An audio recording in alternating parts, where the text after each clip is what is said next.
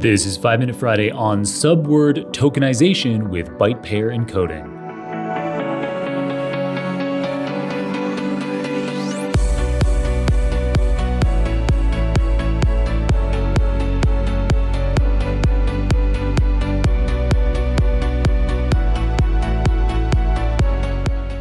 When working with written natural language data, as we do with many natural language processing models, a step we typically carry out while pre processing the data is tokenization. In a nutshell, tokenization is the conversion of a long string of characters into smaller units that we call tokens. The standard way to tokenize natural language is historically something called word level tokenization.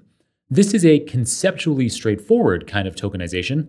We can, for example, simply use the white space between words to identify where one word ends and the next word begins, thereby converting a natural language string like the cat sat into three tokens the and cat and sat.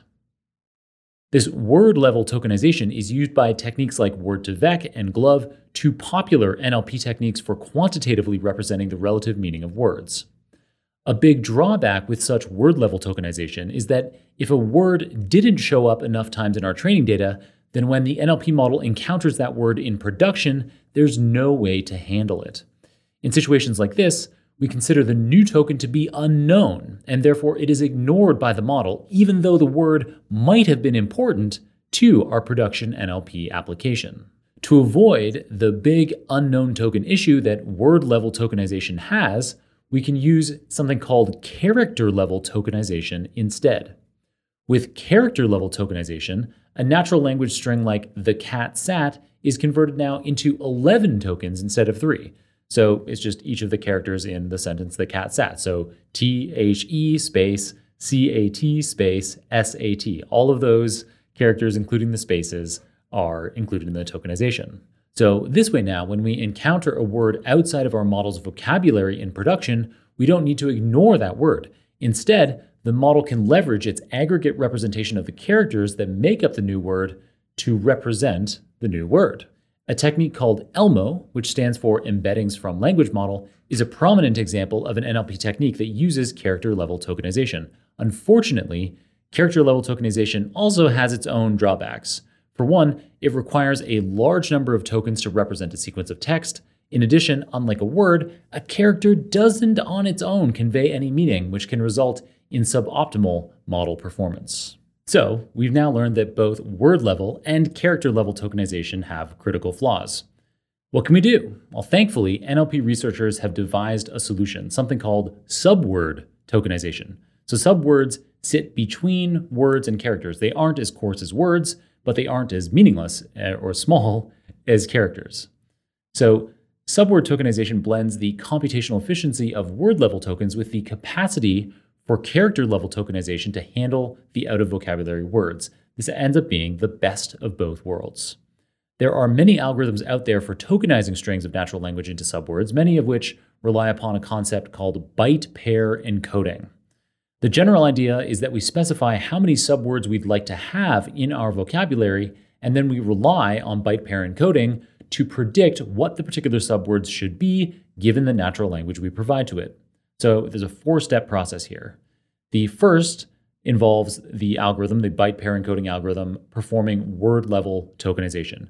Second, it splits each individual word level token into granular character level tokens.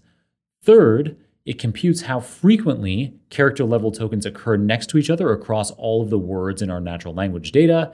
And then finally, it merges together the most frequently occurring adjacent characters until the number of subwords you specified to compute is reached. Once computed in this way, the beauty of subwords is that unlike characters, subwords do have meaning, and so they can be recombined to represent out of vocabulary words efficiently. For example, Let's say that after we ran byte pair encoding over our natural language data, it learned to represent the subword tokens re, lat, and ed. These three subwords, re, lat, and ed, can be combined to form the word related. Now, in a contrived example, to demonstrate the power of this technique, let's say that the word unrelated wasn't in our training data. When our NLP application comes across the word unrelated in production, it should nevertheless be able to efficiently represent the meaning of the word unrelated because not only did the byte pair encoding tokenize re, lat, and ed, but let's assume that it also tokenized the subword un as well. Thus, the subword un and its negation of meaning would allow our NLP application to represent that unrelated means the opposite of related, even though it never encountered the word unrelated during training. Very cool and very powerful.